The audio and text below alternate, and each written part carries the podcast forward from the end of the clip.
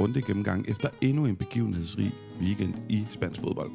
Det har også været begivenhedsrigt i det fynske, hvor den gode Jonas Knudsen er blevet gift, og det er pt. uvist, om bryllupsrejsen er gået til Estadio de Vallecas, El Salat eller Mestalla. Men mens Jonas hygger sig, så byder jeg kærkom velkommen til Nikolaj Lisberg. Nikolaj, tak fordi du vil være gæstevært i dagens udsendelse, og kan du ikke lige fortælle lytterne kort om dit arbejde i forhold til spansk fodbold?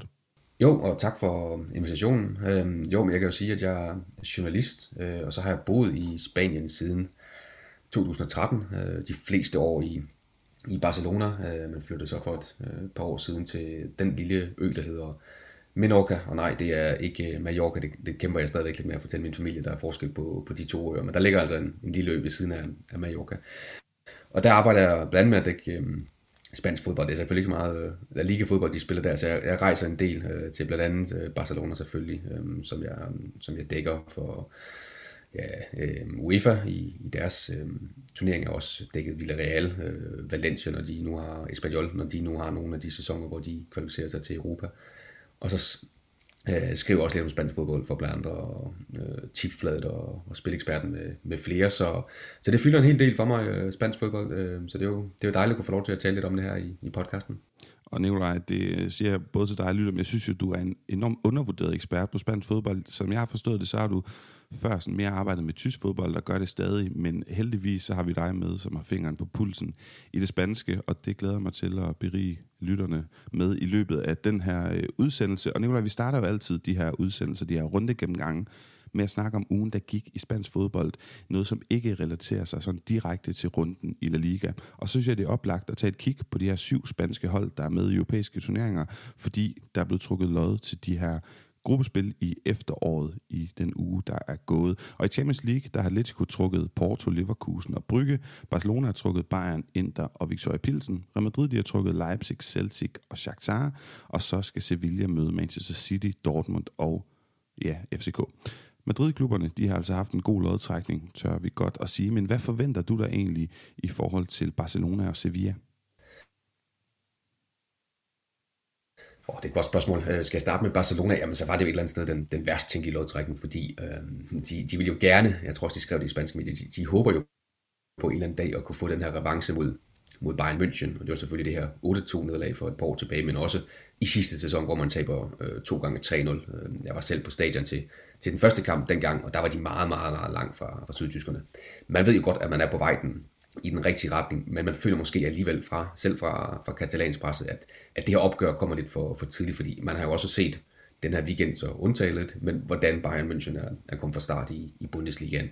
Uh, så det er en rigtig, rigtig svær uh, pulje, men, men jeg, jeg synes egentlig, at, at der er fine muligheder. Altså på dagen er uh, man måske nok også favoritter mod et, mod et inderhold. Øhm, og så er der den her Victoria Pilsen, som, som selvfølgelig skal give øh, 6 point ud af hjemme. Øh, så så det, det er jo det, der skal ligesom definere, hvor langt er det her Xavi-projekt i, i Barcelona, fordi nu har vi set, at, at de kom fint for land i, i La Liga. Øh, der begynder at komme nogle, nogle spilmønter og sådan noget, men, men kan de levere på den helt store scene? Kan de bryde den her dårlige serie af resultater, som man har set i, i Champions League i de senere år? Det bliver enormt spændende, og det bliver kampen mod Inter, det bliver kampen mod Bayern München, der bliver et, øh, et fingerpege om det. Jeg synes, for Sevilla, øh, der blev det jo også kaldt lidt dødens gruppe. Øh, det blev Barcelona, Inter og, øh, og Bayern München øh, selvfølgelig også. Men for Sevilla synes jeg måske ikke, den er helt så skidt. Øh, og det siger jeg ikke med tanke på, hvordan det går Sevilla lige nu. Det kan vi måske komme ind på lidt, lidt senere, Paolo. Men i forhold til, at, at Dortmund er ikke det her store hold, som mange spanske internationale medier gerne vil gøre dem ud til at være. De er et hold, som også har store øh, problemer med at genfinde sin, sin spillestil. Øh, FCK, jo, vi ved jo godt, at de, de, de leverer næsten altid i, i Europa, men vi så også i weekenden, at det her det er et hold, som absolut er, er til at tale med. Så for, øh, for, for Sevilla, jamen, så synes jeg, der er fine muligheder for at, at sætte sig på anden pladsen. Jeg, jeg, vil, jeg har nok Dortmund som favorit over, over Sevilla, og så er der ingen tvivl om, at Manchester City de kommer, de kommer til at gøre tæt på noget, der minder om, om renbord i den her gruppe. Men uh, en anden plads er bestemt mulig, og hvis ikke, øh, jamen, så er der jo altid tredjepladsen og Europa League, som, som de plejer at have betændt på. Så, så det er egentlig okay, uh, men det er ud fra en tankegang om, at de andre hold ikke er så stærke. Øh, det handler ikke om, at, at Sevilla lige frem spiller god fodbold. Nej, jeg er meget enig. Og så er der jo så ikke så meget grund til at gå ind i de to Madrid-klubber, som vi jo begge to må være enige om, er, er store favoritter til, hvis ikke at kunne gå videre, ja, så gør det suverænt, og forhåbentlig på førsteplads at se med de her spanske fodboldbriller. Hvis vi går til Europa League, så har Betis trukket Roma, Ludogorets og HJK, mens La Real har trukket Manchester United, FC Sheriff og Omonia Nicosia. Og til sidst, der har vi Real i Conference League trukket Austria Wien, Hapoel Beersheva og Lech hvad tænker du her, Nikolaj? Jamen, jeg tænker, det, det ligner tre øh, spanske avancementer. Man kan jo sammenligne lidt øh, Real Sociedads øh, gruppe øh, med, med Betis. Altså, der, der er et andet godt hold, og så kan vi jo så vurdere, om, om Manchester United måske nok ikke er bedre end Roma, til trods for, at Roma så vandt en, en titel i sidste sæson. Øh, og kom godt øh, fint for, for land i CA. Altså sådan, så synes jeg stadigvæk, at, at det er to grupper, hvor der er mulighed for at i hvert fald sikre sig en, en anden plads, øh, også med det niveau, Betis har vist, og også det, med nu, øh, det niveau, Real Sociedad øh, har vist. Og, og med Real Sociedad bliver det også spændende at se, om, om de når at gøre noget her i de sidste par dage i, i transfermarkedet med, med de penge, de ligesom har fået ind nu her for, for salg af Alexander Isak. Villarreal er jo, er jo store favoritter, men jeg glæder mig lidt til at se, hvordan Unai Emery øh, griber øh, Conference League Jeg synes, øh, jeg har, dækket Villarreal en, en del år for, for UEFA, har set stort set alle deres øh, europæiske kampe på, eller i hvert fald hjemmekampe på, på stadion. Og, og der synes jeg egentlig, at han har været forholdsvis øh, de sidste par sæsoner, selvfølgelig i Champions League, men også i Europa League, taget den meget seriøst, og der har vi set noget, der mindede om, om A-kæden de fleste gange. Jeg tror, vi kommer til at se et Villarreal-hold, Villarreal der, der roterer rigtig, rigtig meget i, i Conference League, og som giver La Liga større fokus i, i den her sæson. Altså den her fjerde plads, den er virkelig, øh, den er virkelig mulig, den er virkelig inden for, for rækkevidde i år, fordi vi ser Sevilla i den her forfatning. Øh, og det gør, at, at Villarreal, tror jeg, kommer til at fokusere meget mere på La Liga, og lidt mindre på europæisk fodbold, i hvert fald i efteråret. Så er det klart, kommer man videre fra, fra gruppen, som jeg forventer, man gør, og kommer man måske også ind i en, i en kvartfinale eller noget af den dur, jamen så kender vi også øh, uh, Emery, og vi kender Villarreal godt nok til, at så er europæisk glory og, og et trofæ er et trofæ, jamen så kommer de selvfølgelig til at, at satse mere på den. Men, men umiddelbart synes jeg, det er, det er rigtig fine lodtrækninger for, for alle tre hold, og jeg synes, det ligner tre øh, avancements i, i henholdsvis øh, Conference League og Europa League. Mm, jeg er meget enig. Nu fik vi både nævnt ja, øh, Sevilla og, og FC Barcelonas muligheder. Du snakkede om Alexander Isak. Og der er mange af de her ting, også Mona Emery og hans prioriteter, mange af de her pointer allerede, som jeg i hvert fald kommer tilbage til i, nede i bunden af udsendelsen i forbindelse med vores vanlige koringer. Men til sidst, Nikolaj, inden vi hopper til runden, så plejer Jonas, jeg plejer at spørge Jonas, og det er jo en fordel ved at være hovedverden, at man ikke altid skal ud med de her postulater, men øh, jeg plejer at bede ham om at og du snakker også spansk, så du ved, hvad det handler om. Der er syv hold i de her europæiske gruppespil løbet af efteråret øh, med spansk fortegn. Hvor mange af dem går videre? Og det skal siges, Nikolaj, at øh, sidst, der var det jo fem i Champions League, og Jonas mente, at alle fem stensikkert gik videre. Og hvis jeg husker rigtigt, var det jo kun tre, der gik videre, Barcelona og Sevilla, der ikke formåede det. Så øh, hvad tænker du? Ja, men det er et godt spørgsmål. Um, ja, vi kan godt sende de to Madrid-klubber videre, vi kan også godt sende de tre i, i Conference League og Europa League videre, så det giver jo, uh, det giver jo fem. Uh, Barcelona går også videre, og så rører Sevilla ud, så det må, det må blive seks, uh, må være mit uh, bud herfra. 6 ud af 7, det lyder i den grad godkendt. Og med de positive øh, sensationes, som, øh, som du bringer her, Nikolaj, så lad os hoppe på en breaker og bagefter gå til runde 3, som jo er ved at være næsten færdigspillet af La Liga.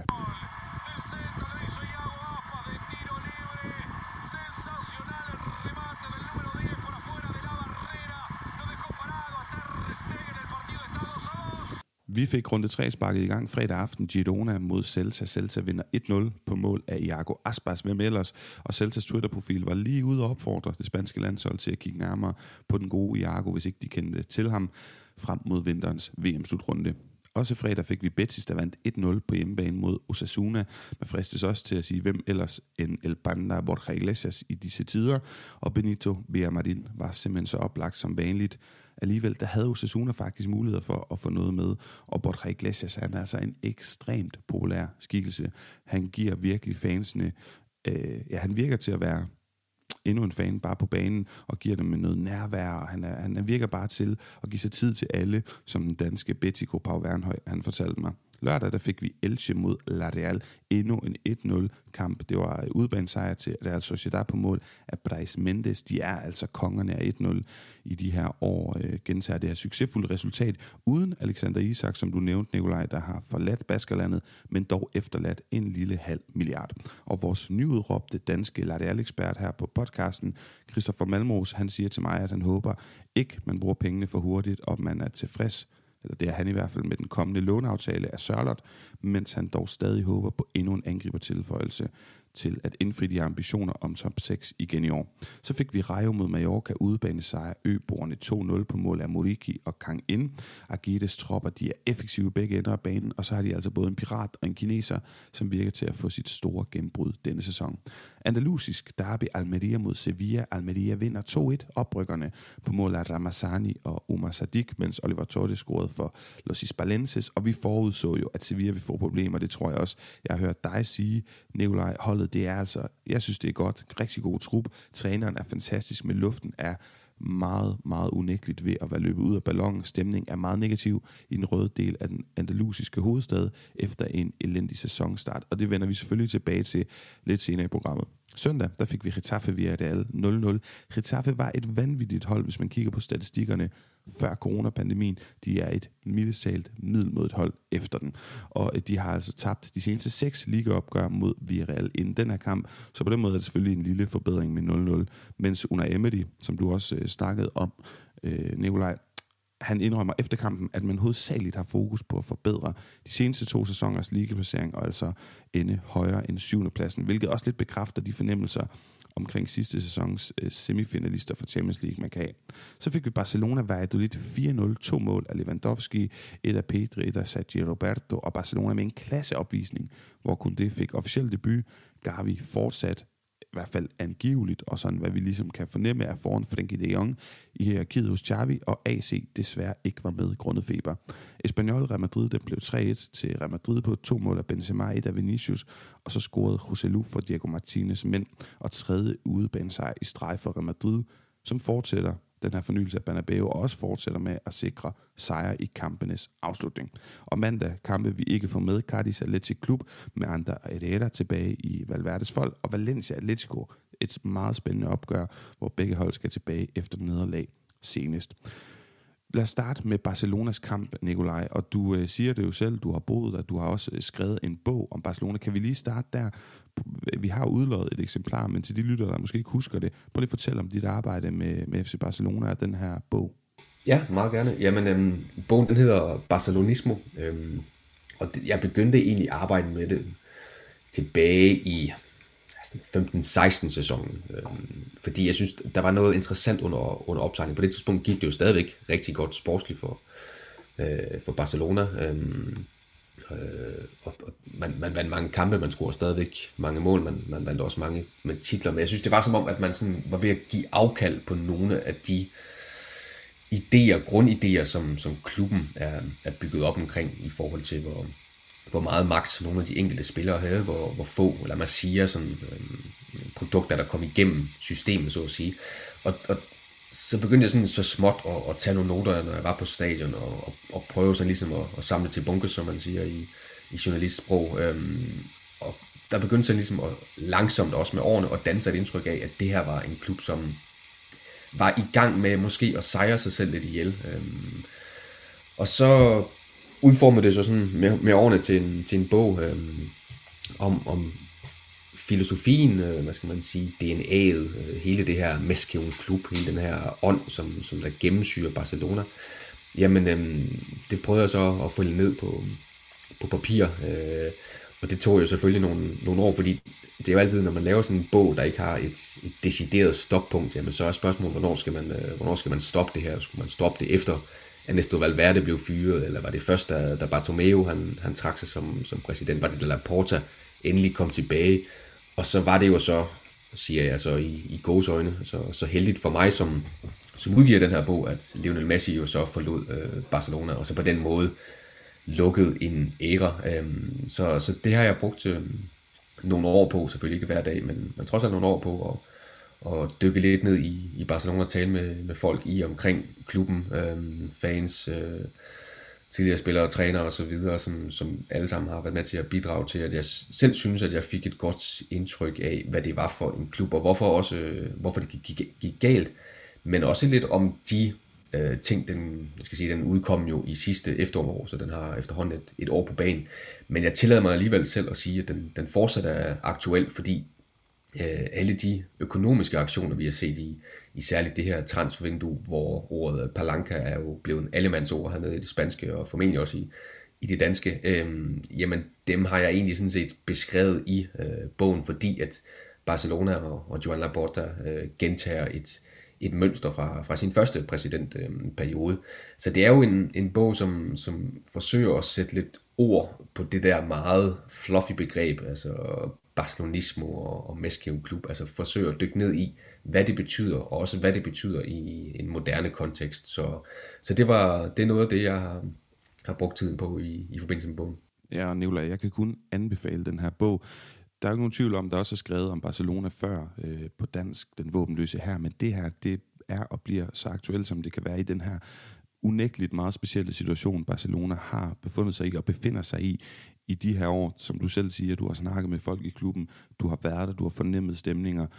Der er ikke et bedre øh, førstehåndskilde på det her, end, end dig lige nu, vil jeg mene, i Danmark. Så i stedet for, og det er en appel til lytterne, og øh, ja, lægge sig op af tilfældige Twitter-profiler, eller doven spansk øh, sportspresse, eller ja, hvad det end kan være med forskellige interesser, og altså ikke noget, der er nøgtern, så skal man kigge på din bog. Altså, jeg, jeg kan slet ikke have den der kultur med at lægge sig op af Sportbible, og hvad de hedder, de her profiler. Ægte god kvalitetsjournalistik, som det du øh, leverer, det er altså det, man skal øh, prøve at kigge på. Så Nikolaj, hvor kan man købe den? Jamen det kan man inde på, man kan købe den i de fleste bogbutikker, tror jeg stadigvæk. Øhm, og ellers så kan man købe den, den er udgivet på det øh, øhm, forlag, der hedder Helmin og, og Sovnfri.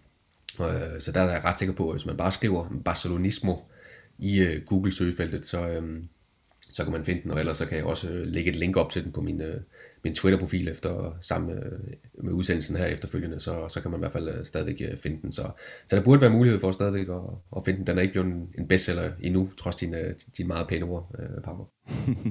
Lad os håbe, den bliver det. Og med de ting etableret, så lad os prøve at gå til den her Barcelona-kamp mod Valladolid øh, og kigge lidt på først og fremmest deres udtryk, Nikolaj, efter de her første tre runder. Fordi vi to var måske en lille smule uenige, og det er jo fint at være igen lidt omkring øh, fodboldkulturen. Øh, nogle gange så kan folk blive sådan lidt øh, berøringsangst. Ej, vi må helst ikke være uenige, men det er jo fint at være uenige, så længe man snakker pænt og prøver at argumentere sin sag, og måske også tager ved lære. Øh, og jeg kunne godt tænke mig at tage ved lære af dig, fordi som sagt var vi lidt uenige på Twitter efter første kamp mod Rayo, hvor jeg ikke sådan synes, de var helt overbevisende. Jeg synes stadigvæk også, de giver, ja, de giver både store chancer væk i den kamp, også mod Real Sociedad, og egentlig også mod Valladolid. Men hvad er det for en status, vi skal gøre efter de første tre runder? Fordi når man kigger på det, så er det måske stadig en ret lovende start for Chavis tropper. Ja, det er det jo altså. På bundlinjen står syv point, og det er jo ganske positivt. Øhm, så kan man sige, at det måske givet mere mening, hvis, hvis de seks point var kommet på hjemmebane, og man så kun havde fået et point i, i Baskerlandet. Men, men uanset hvordan vi vender og drejer det, så har de fået de her øh, syv point. Og det var jo det, vi, vores snak gik på dengang, øh, Paolo, det var jo det der med, at der var ingen, der var ingen os, der ligesom var uenige om, at, at 0-0 isoleret set hjemme mod, mod Rayo var, var skuffende. Øh, det jeg fokuserede på i, i den kamp, det var, at jeg synes, jeg så nogle momenter under Xavi, som, som så anderledes ud, end, end man har set i den, sidste sæson. Det var noget med intensiteten og, og presspillet, og også evnen til et eller andet sted at, at skabe chancer. Og så er det jo klart, at, at fra den kamp og så til, til i dag, øh, mandag, der er der jo sket en hel masse selvfølgelig med, med 4-1 og, og 4-0. Øhm, og især præstationen i, i går søndag på, på Spotify kampen Now var jo, var jo rigtig, rigtig god. Øh, der kom man jo ud, øh, jeg tror også Xavi sagde det selv efter kampen, altså de første 40 minutter, det var jo et eller andet sted, som at se det gamle øh, Barcelona, eller det som det Barcelona, som alle forventer skal være øh, FC Barcelona. Og jo, det er mm, det der var jo lidt, øh, som ikke har set særlig god ud i, øh, i de første par kampe. Det skal så også med til historien. Men, men det har vi bare set mange gange tidligere med, med Barcelona. Vi husker alle sammen, hvordan de tabte tre øh, hjemmekampe i, i træk i, i sidste sæson. Hvordan de også under, under Koeman øh, havde svært nogle gange, synes jeg, mod de mindre hold ved at, at dirke dem op det havde de jo ingen problemer mod her, øh, mod Real Valladolid. Det kan godt være, at de lige skulle vente lidt på det, på det første mål, men inden da havde både Lewandowski og, og Dembélé jo haft øh, forsøg på træværket. De, de skabte rigtig, rigtig mange chancer. De gik ud og, og tog greb om kampen på en måde, så man aldrig nogensinde var i tvivl om, at den her kommer de til at vinde, og den her kommer de til at vinde komfortabelt. Og det er jo den følelse, man tidligere havde med FC Barcelona, som Xavi nu igen forsøger at få ind på det her hold. Altså den her selvfølgelighed, når man går på banen, at selvfølgelig bliver det til tre point. Selvfølgelig kommer Camp Nou til at være underholdt over at se de her mange dygtige spillere øh, spille sammen. Så, så det er et rigtig, rigtig fint indtryk, man har fået, øh, hvad skal man sige, leveret efter de første tre runder. Men igen, det, det, vi er tre runder inden, og, og vi kender jo også den, den spanske presse øh, godt nok til at vide, jamen øh, i næste uge, jamen så, så har de en kamp mod, mod Sevilla på udebanen. Taber de den og spiller uafgjort og spiller ikke godt, jamen så er der stadigvæk lang vej for, for det her øh, Xavi-projekt. Altså, så, så det, er jo, det er jo hele tiden et meget, meget midlertidigt øh, billede, men indtrykket af, at det er en klub, en, et hold, der går i den rigtige retning. Mm, jeg er meget enig. Lewandowski, han fylder i feltet, og du har jo virkelig fulgt ham i forbindelse med din professionelle dækning af Bundesligaen. Øh, vi kan også godt snakke lidt mere om ham på et tidspunkt, men jeg synes også, øh, hvis man sådan skal kigge på det, det, det er tydeligt, at han fylder i feltet en klasse 9'er. Kanterne, de skal være bredere og udfordre hos Xavi. Busquets, han er det her holdepunkt, og så har baksene sådan lidt forskellige fortolkende rolle. Nogle gange skal de overlappe, andre gange skal de sætte spillet på siden af midtbanen, men jeg kunne godt tænke mig lige at fokusere på de her to unge otter i Pedri og Gavi. Der er ikke nogen tvivl om, at det er nogle kælende boldkunstnere, men kan de levere de her vigtige løb fra midtbanen og i feltet og skabe overlaps? Det synes jeg i hvert fald ikke, de var frygtelig gode til i, i første kamp, og det har sådan været et spørgsmål, fordi de jo godt kan lide at bolden. Men jeg synes netop, vi så i den her kamp, Nikolaj, at Garvey han gjorde det sidst nævnte, altså det her med at skabe overlaps over i højre side. Pedri scorede på det første nævnte med de her sene løb i feltet. Vi snakker om det her med Jegada på, på spansk, hvis en midtbanespiller har det. Hvad tænker du om de to og deres rolle, Nikolaj? Og hvad, kan vi også udlede et eller andet i forhold til Frenkie de Jong i det her? Jeg synes, at, at, at Pedri er jo for mig at se mm, La Referencia, altså referencepunktet for, for Barcelona og fremtiden øh, i Barcelona. Altså det er ham, som det her spil kommer til at gå igennem og blive bygget op omkring. Øh, jeg synes allerede, vi så i slutningen af sidste sæson, inden han så blev skadet, i scorer han ikke ned i, i Galatasaray et rigtig flot mål. Jeg tror også, han scorer ikke så lang tid efter i, i La Liga. Altså der synes jeg, vi begyndte at se, at han fik nogle mål øh, tilføjet det her enorme øh, potentiale, netop ved, som du siger her, Paolo, at han begynder at komme i feltet, han begynder at komme i situationer, hvor han er, er farlig. Og det, det er meget tydeligt, synes jeg, at det er noget, Xavi har arbejdet med, med ham, øh, i forhold til, at, at det skal lægges til hans øh, spil. Så det, det klæder helt sikkert øh, Barcelona, og det, det giver også lidt sig selv, hvis man får skubbet bagkæden endnu længere op, jamen så bliver øh, Øh, hvad hedder det, Pedri også skubbet endnu længere op, og så kommer han jo til at ligge på den position, hvor ja, sammenligningerne, sammenligningerne er uundgåelige, men Iniesta og Xavi og, og så videre, de lå, øh, og så kommer han til at, at være mere målfarlig. Øh.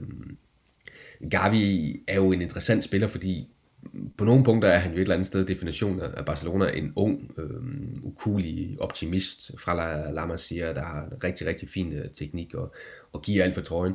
Men jeg synes også, når jeg sidder og ser ham, altså sådan rent taktisk, at han, hans løb øh, på både godt og ondt, jamen det er jo, han bevæger sig meget, meget, meget på banen, og, og meget ude på, på kanterne. Han er sådan lidt sværere at sætte i en, en kasse, øh, fordi han er så, så fritgående øh, på den måde, men, men det er jo en, en fantastisk spiller, og jeg så, var han den første øh, spiller, tror jeg, var det kamp nummer 50 i La Liga i går, øh, som han fik, og det var han den, den, den, øh, den yngste, tror jeg, til at, at nå de her 50 kampe. Altså han, han spiller jo stort set hver gang, øh, og i forhold til det, du så siger med, med Frenkie de Jong, øh, jeg kan ikke rigtig finde ud af, hvor, hvor seneste, hvad seneste status er på ham. Altså, hvad, hvad bliver det til i, øh, i Barcelona? Jeg synes, det er ret tydeligt, at, at Xavi godt kan lide ham. Jeg synes også, at han kan noget med bolden, men jeg synes også, at vi nu i, i de sæsoner, han har været i Barcelona, har siddet og snakket lidt om, hvornår kommer det der gennembrud? Hvornår er det, han tager dirigentstokken? Og det var jo det, der var ligesom var i vente, da han kom til. Altså der, var, der skulle han tage det her spil med fra, fra Ajax-tiden, der skulle det være ham, det hele gik igennem. Man var træt af at se på en Ivan Rakitic eksempelvis. Nu skulle der nogen ind, der havde lidt mere ambitioner på, med bolden. Øhm, og det er bare ikke sket endnu. Det virker som om, at han nogle gange vil lidt øhm, for meget. Så jeg synes, at, at jeg kan godt forstå, at, at Xavi her indledningsvis især har, har kigget på, på, på Gavi og Pedri og siger, prøv at det er dem her, vi skal, vi skal bygge noget op om. Øh, de her, de har filosofien ind under huden. Deres spillestil komplementerer hinanden, øh, og det synes jeg også, vi så eksempler på i går. Mm. Ja, og så den sidste ting, jeg sådan lige umiddelbart udleder at den her kamp, et oplagt samtaleemne, det er den her, jeg har kaldt den højrebak gåden, fordi hvad skal der dog ske? Og jeg diskuterede det også med et par folk på Twitter i går. Øh, Kunde, Araujo kan begge spille derude, men er jo bedst i det centrale forsvar. Kunde ender med det. Hvorfor spiller Serginho Dest ikke? Det, tid, det tydeligt hedder det, at Xavi ikke har tillid til ham. Og Sergio Roberto kan måske, som Jonas også har nævnt i den her podcast, få sådan en ja, blive en åbenbaring på den her højre bak, fordi han jo tidligere har vist, at det er ved at være en år siden, men vist sig rigtig fornuftigt frem på den her position. Hvad tænker du, hvis du sådan skulle prøve at lægge det her højre bak puslespil? Ja, jeg synes, der er mange ting at slå ned på. Altså, jeg synes jo først og fremmest, har jeg jo svært ved at forstå, hvorfor rigtig, rigtig mange af Barcelonas fans, øh, også dem jeg snakker med, virkelig ikke kan fordrage øh, Sergio Roberto. Altså, det, han er sådan lidt blevet en person non grata. Jeg kan ikke rigtig forstå, hvorfor. Fordi for mig at se, har han altid givet alt for, for klubben. Han har været den her første reserve. Altså, han havde en, en virkelig fantastisk sæson, synes jeg, på, på højre bak under Valverde. Det første år med Ernesto Valverde, hvor jeg egentlig synes, han faktisk var, var ligans højre bak i, bedste højre bak i, i den sæson. Øh, så det er en mulighed, men det virker også som om, at det skal være en, en reservemulighed. Jeg ved ikke helt, hvad der er gået galt med, med Serginho Dest og, og Xavi, men, men det er klart, at der, der, der sker et eller andet. Og så kommer vi til det her mysterie, fordi det jeg kan se i, i de spanske medier, og for den sags skyld også de tyske, og som der stadigvæk er tale om, jamen det er, at Barcelona skulle være interesseret i at hente en, en Thomas Manier i, i Dortmund. Og har man bare set en lille smule Bundesliga eller en lille smule Dortmund, jamen så ved man også, at Thomas Manier øh, er noget af det, der rimer mindst på FC Barcelona og Xavi. Øh, så det kan jeg simpelthen ikke forstå, hvis det virkelig er, er den vej, man skal vil gå. Så, og så er det jo igen, hvem er det så, der skal spille den her højre bak? Øh, nu har vi set de første to kampe, der har vi set Araujo, og jeg synes også, det er tydeligt, at det er ikke hans øh, position. Øh, der var også en situation i kampen mod Real Sociedad, hvor, hvor han sparker langt øh, for at clear, øh, hvor Xavi er meget, meget utilfreds med, at han ikke bare spiller den sådan, øh, ned langs øh, siden, og så bygger et, øh, et angreb op kun det gjorde det hederligt, synes jeg, øh, på den der højre bak, men, men det er jo heller ikke der, jeg ser ham. Øh, Andreas Christensen ved vi også kan spille derude, har blandt andet spillet det for, for landshold under Uke Harreide også, men er jo heller ikke der, hvor vi, hvor vi anser, at han har sine, sine forser. Så det bliver så lidt en, en spøjs øh, position. Øh, det, der så gør det rent taktisk interessant, jamen det er jo så netop, at en, en Balde, som, som har spillet de sidste to kampe, han får jo lov til et eller andet sted at ligge ekstremt højt oppe. Altså han bliver jo næsten en, en vingspiller til tider, fordi at den højre bak, de så har brugt i de sidste par kampe, jamen han er jo i, i bund og grund centerforsvar. Og det gør jo så, at man et eller andet sted spiller med de her tre i, i bagkæden, i hvert fald når man, øh, når man har bolden, og så bliver det så til fire, når man øh, forsvarer. Men det er ingen tvivl om, at det, det er det helt svage punkt i, øh, i Barcelona i øjeblikket, og jeg er meget, meget spændt på, om, om det lykkes med at, at gøre et eller andet her på, på transfermarkedet. Jamen, det er sjovt. Jeg skulle lige til at spørge dig opfølgende, om ikke også det er det svageste punkt, men det kan vi så konkludere, det er på det her Barcelona-hold. Nikolaj, Nikolaj har du en, en sidste pointe til den her kamp, inden vi hopper videre til nogle af de øh, andre kampe i runden? Nej, altså jeg synes, vi har, vi har allerede været lidt inde på Lewandowski, men, men det, var en, det var en stor præstation, det han øh, leverede, og han, han er også, det er også ham, der fylder i, i de spanske aviser, og i, øh, i dag, jeg kunne se, at Xavi galt ham for en, en velsignelse, og de spanske medier skrev, at han var en depredador, altså et, et rovdyr øh, ind i feltet, og jeg synes, det er tydeligt, at han giver dem en dimension, som de ikke har haft øh, tidligere, øh, så, så det, er, det er en spiller, som er faldet meget, meget, meget hurtigt ind på, på FC Barcelona.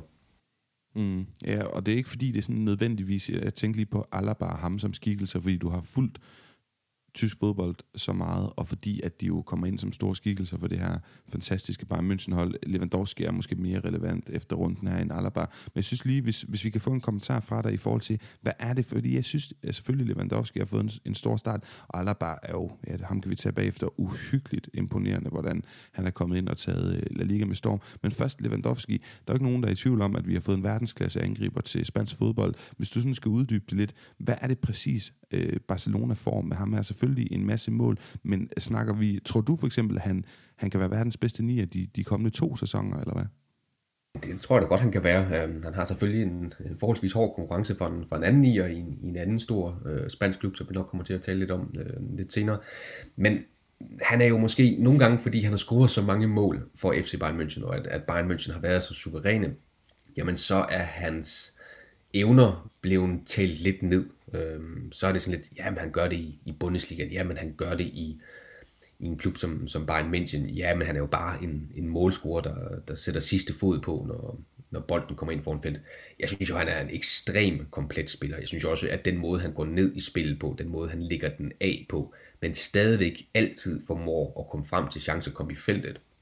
Øh, komme til sin, den styrke, han har i, i luften, som vi også så i går, til trods for, at han ikke er noget, han er fysisk monster, men det er ikke, fordi han er, han er to meter høj. Øhm, han er rigtig, rigtig dygtig, øh, teknisk også dribler, han har noget fart, altså han har jo et eller andet sted hele pakken, øh, og så har han en, en seriøsitet og den her øh, agerighed, som, som nogle af de allerstørste har, til hele tiden at ville blive bedre. Altså for ham er det ikke nok bare at score det her ene mål, jamen han går også efter nummer to, og når han scorer nummer to, så kan du være sikker på, at han også går efter nummer, nummer tre, og han analyserer, hvorfor det så ikke blev til nummer, nummer tre i, øh, i går.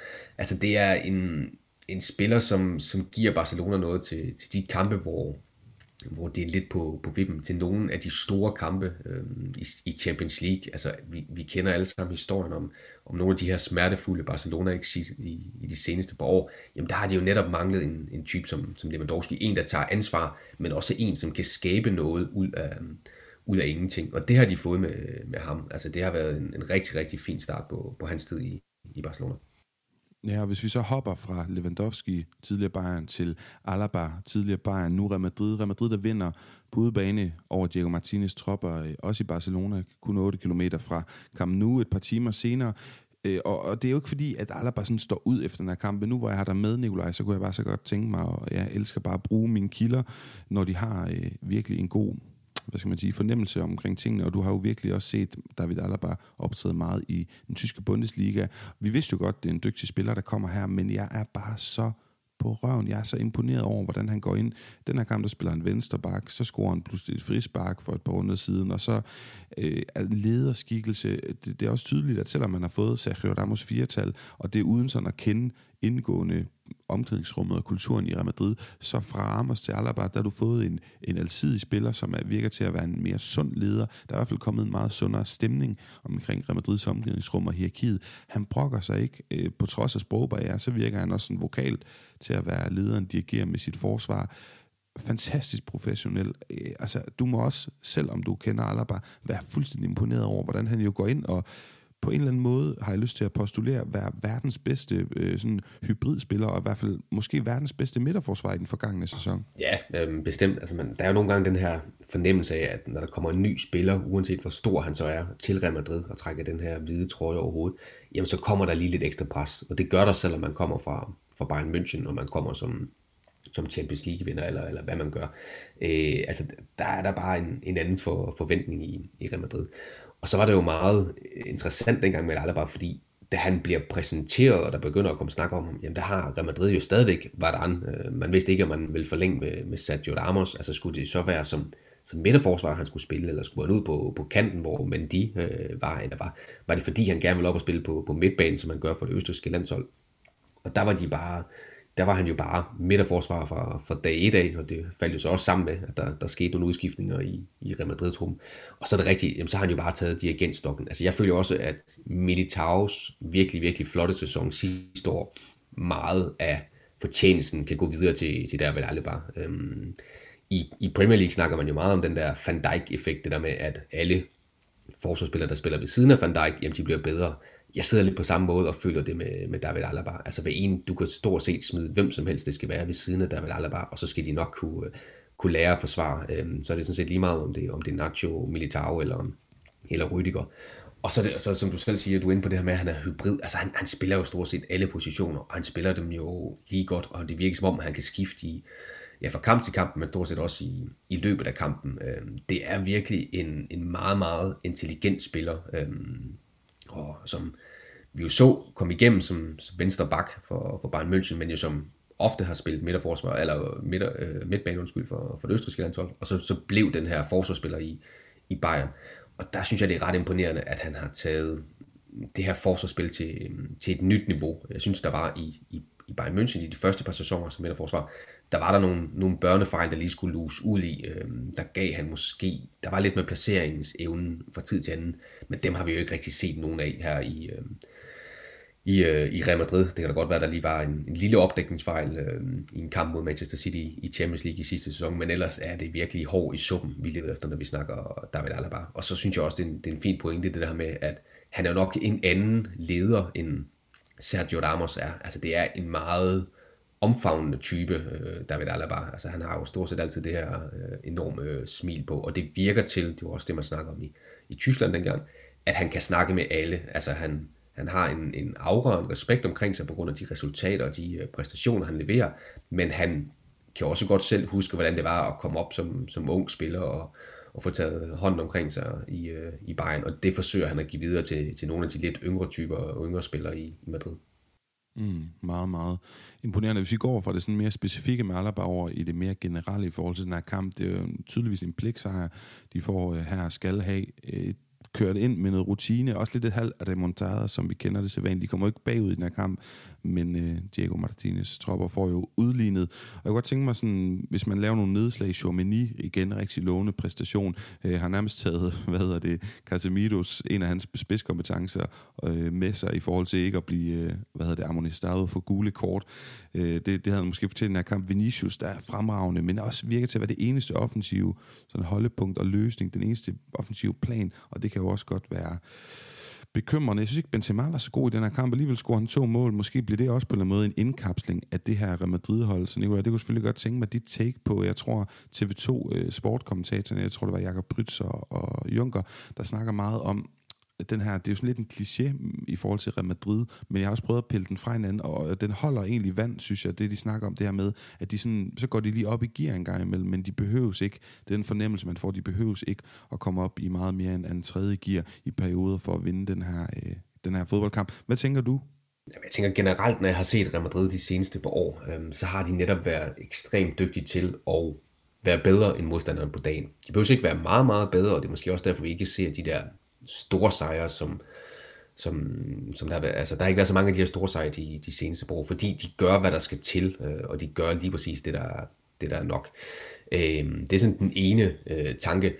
Og så synes jeg, det er rigtigt set det der med Vinicius. Øh, det var, øh, jeg sad, og selvom jeg jo et eller andet sted godt vidste, at selvfølgelig hvis de skulle score til sidst, jamen, så skulle det næsten være, være Benzema, så sad jeg et eller andet sted med følelsen af, i, i store dele af, af kampen efter, at øh, uh, Spaniol også havde udlignet, at hvis der skulle ske et eller andet overraskende, hvis de skulle skabe et overtal, øh, hvis der skulle laves den her aflevering, som, som splitter defensivt op, så skulle det komme fra Vinicius. Og han havde, jeg synes, spillet en rigtig, rigtig fin kamp, og han havde svære betingelser, fordi der var stort set to mand på ham øh, hele tiden, hver eneste gang han fik bolden. Og alligevel er han svær at holde nede. Altså, du kan ikke holde ham nede i en, i en hel kamp, hvor han kommer frem til, til chancer.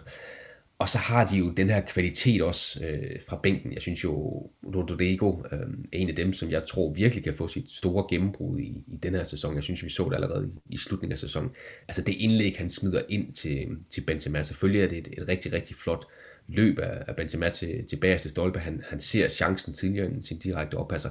Men, men det er jo også noget af det, øh, Rodrigo kan. Jeg synes, han har jo gennemgået lidt af den samme udvikling som en Vinicius Junior. Han kom jo også til til Real Madrid for, for store penge, så, øhm, og for Brasilien i dag, og ham også lige skulle bruge lidt tid på sådan lige at vende sig til at, at være i det spanske, og være i så stor klub men, som en Real Madrid. Men jeg synes, at jo flere gange jeg ser ham, jo mere og mere afgørende bliver han i, øh, i kampen, så det, det tegner rigtig lovende.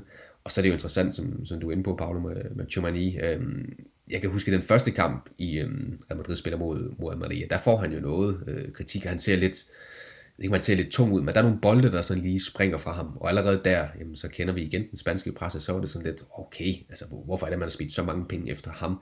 Men det begynder at se, se lovende ud, og det er jo også med, med den tanke, tænker jeg, at, at Real Madrid øh, valgte at sige, okay, jamen det her tilbud, vi har fået for, for Casemiro, med den alder, han har, med det beløb, øh, Manchester United var villig til at smide, så er det faktisk en, en ganske fin handel, fordi vi har allerede en, en afløser, så at sige, kørt i stilling i hvert fald. Øh, så en, en meget, meget positiv indsats, synes jeg, for, for Real Madrid, øh, og, en, og en fortjent sejr også, øh, selvom jeg synes, at Espanyol også skal have lidt kredit for at komme tilbage i den her kamp.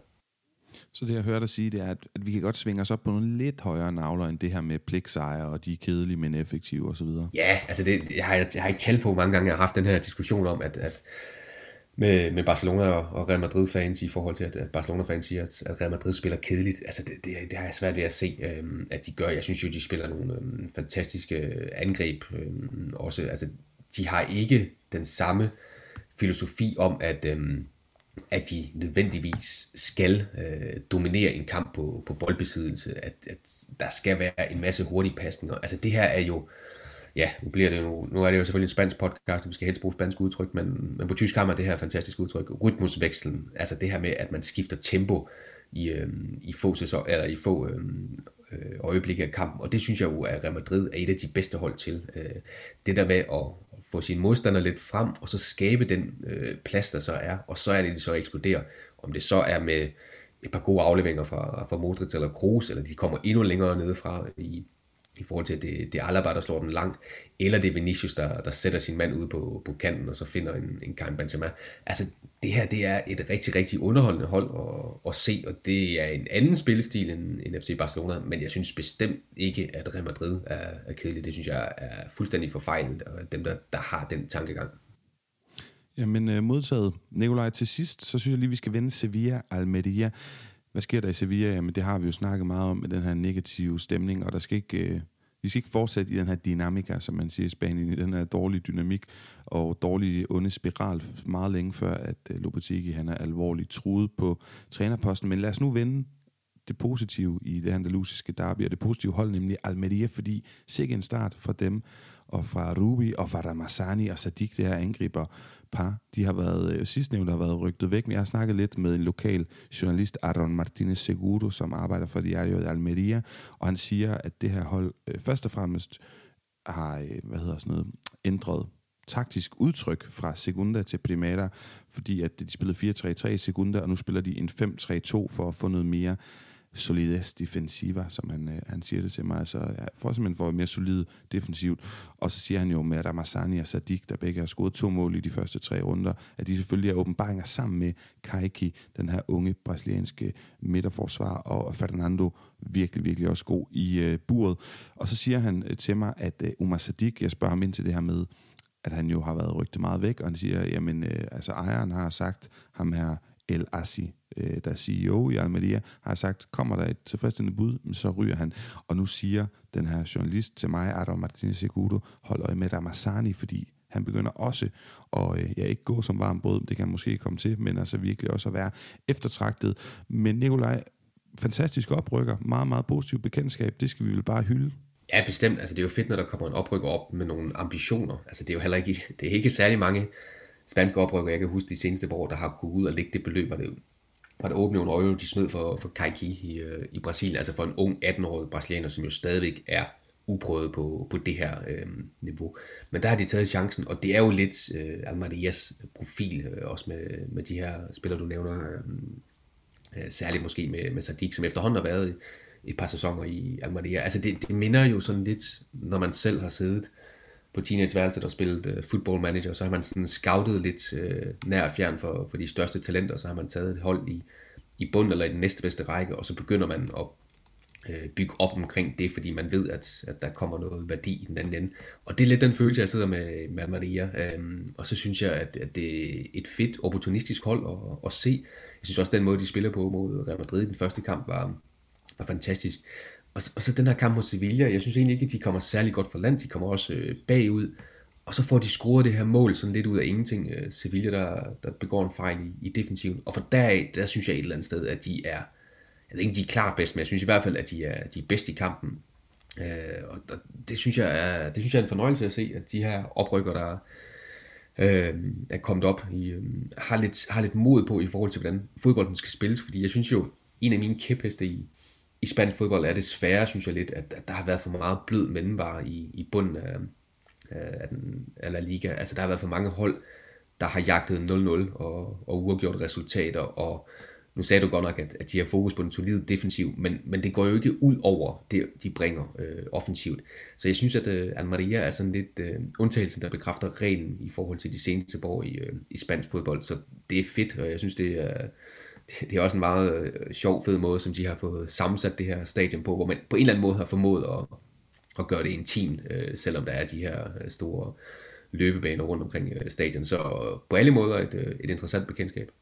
Mm, det er navnkyndige Power Horse Stadium, men øh, med den gode pointe og lille afslutning omkring det positive bekendtskab Almeria frem for at dyrke den negativitet, som omkranser Lopetegi og Sevilla lige pt. Den kan man vende tilbage til, og kommer vi nok også til i podcasten på et senere tidspunkt. Så lad os tage den sidste breaker for i dag, og så komme til vores vanlige koringer.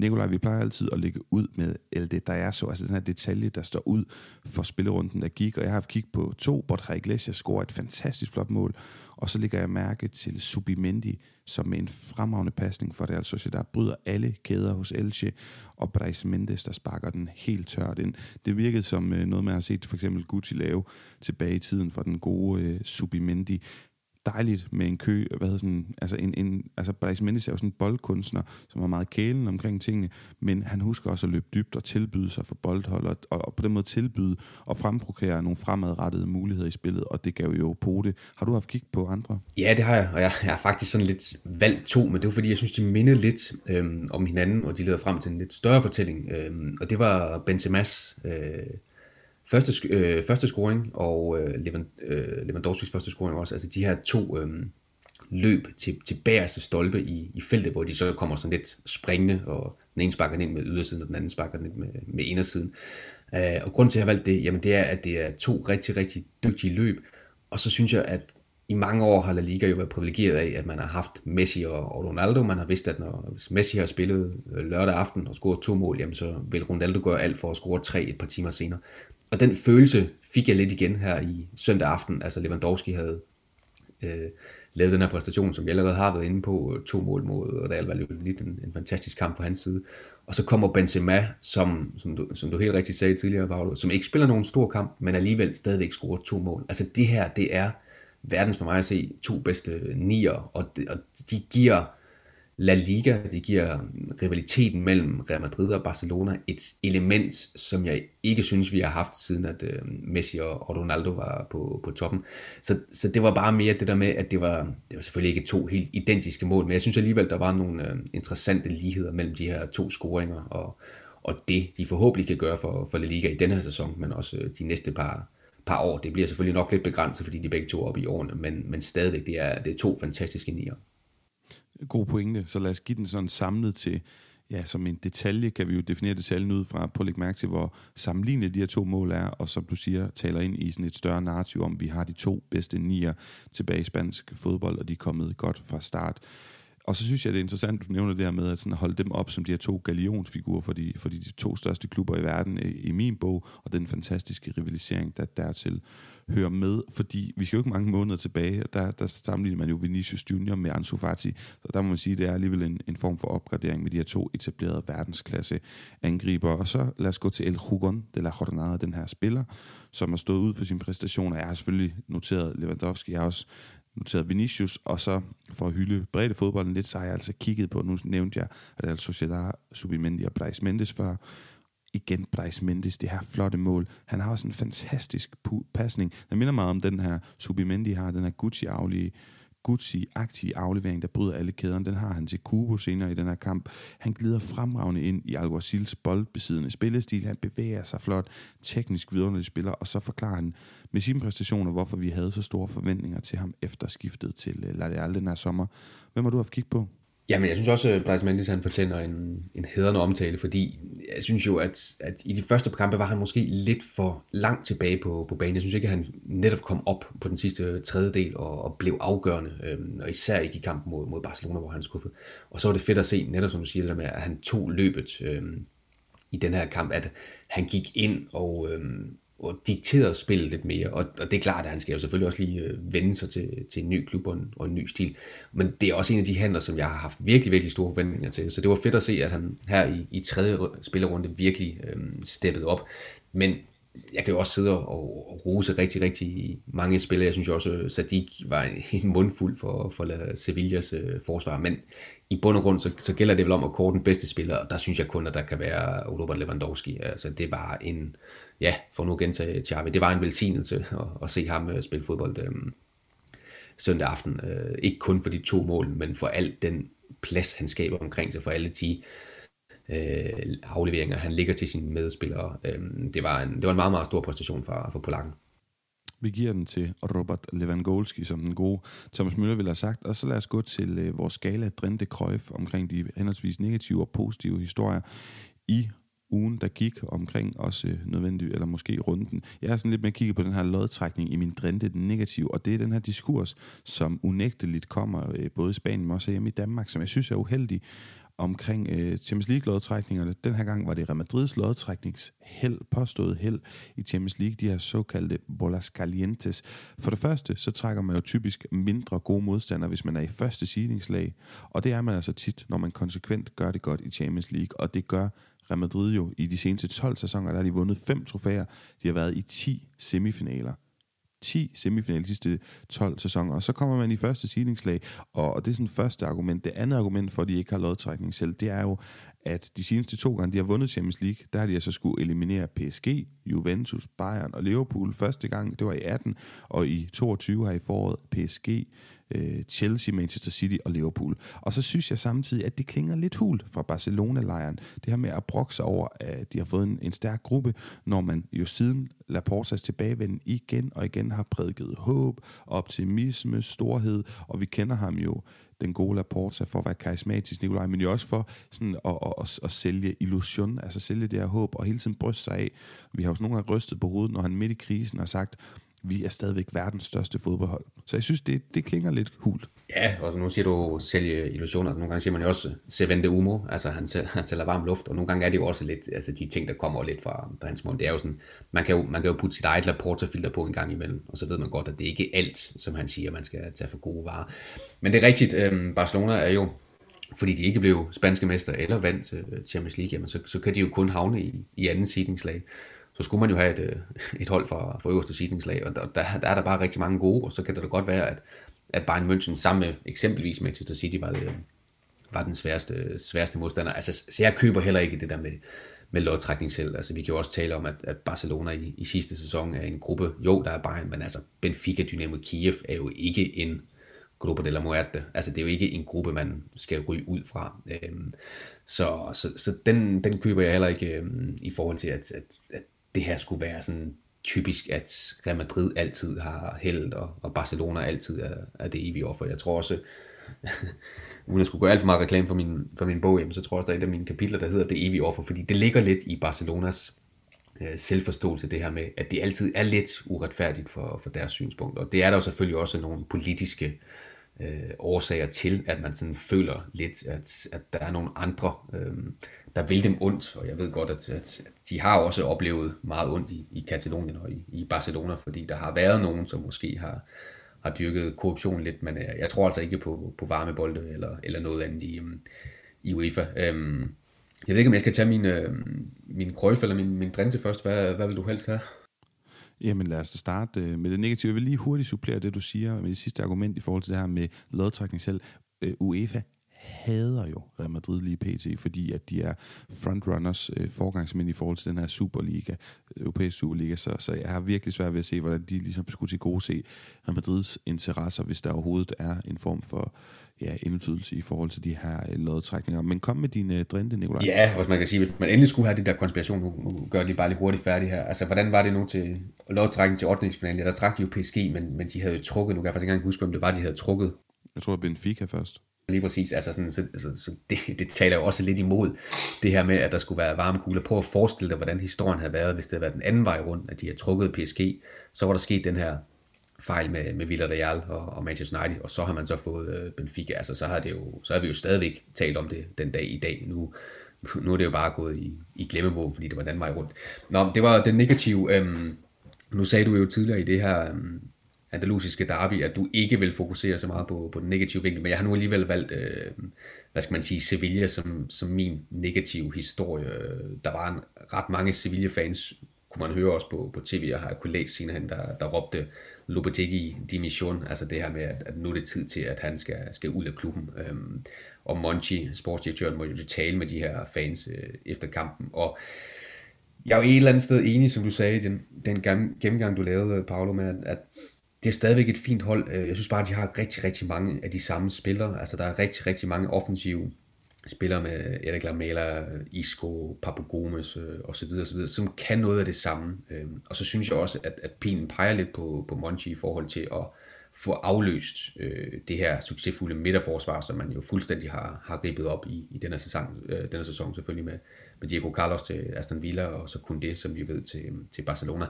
Der har, hvad skal man sige, Nianzi, som er, er kommet ind for Bayern München, har tvivler jeg på, at, at manden, der her og nu kan, kan gøre noget for, for Sevilla. Øhm, så jeg synes også, at, at de negative røster, man hørte i klubben og rundt omkring klubben i slutningen af sidste sæson, jamen dem har de bare taget med ind til den her sæson. Og det ser virkelig, øh, jeg synes det ser rigtig, rigtig skidt ud, og jeg synes det ser deprimerende ud. Og det er også derfor, jeg var lidt øh, påpasselig helt indledningsvis med at snakke om Sevillas chancer i, i Champions League, for jeg kan godt øh, tænke, at det ikke bliver med Lopetegi på, på bænken til alle de her øh, Champions League kampe. Så, så jeg glæder mig lidt til at følge med i, hvad der, hvad der sker, men jeg synes, det må være den, den negative historie i, i den her uge.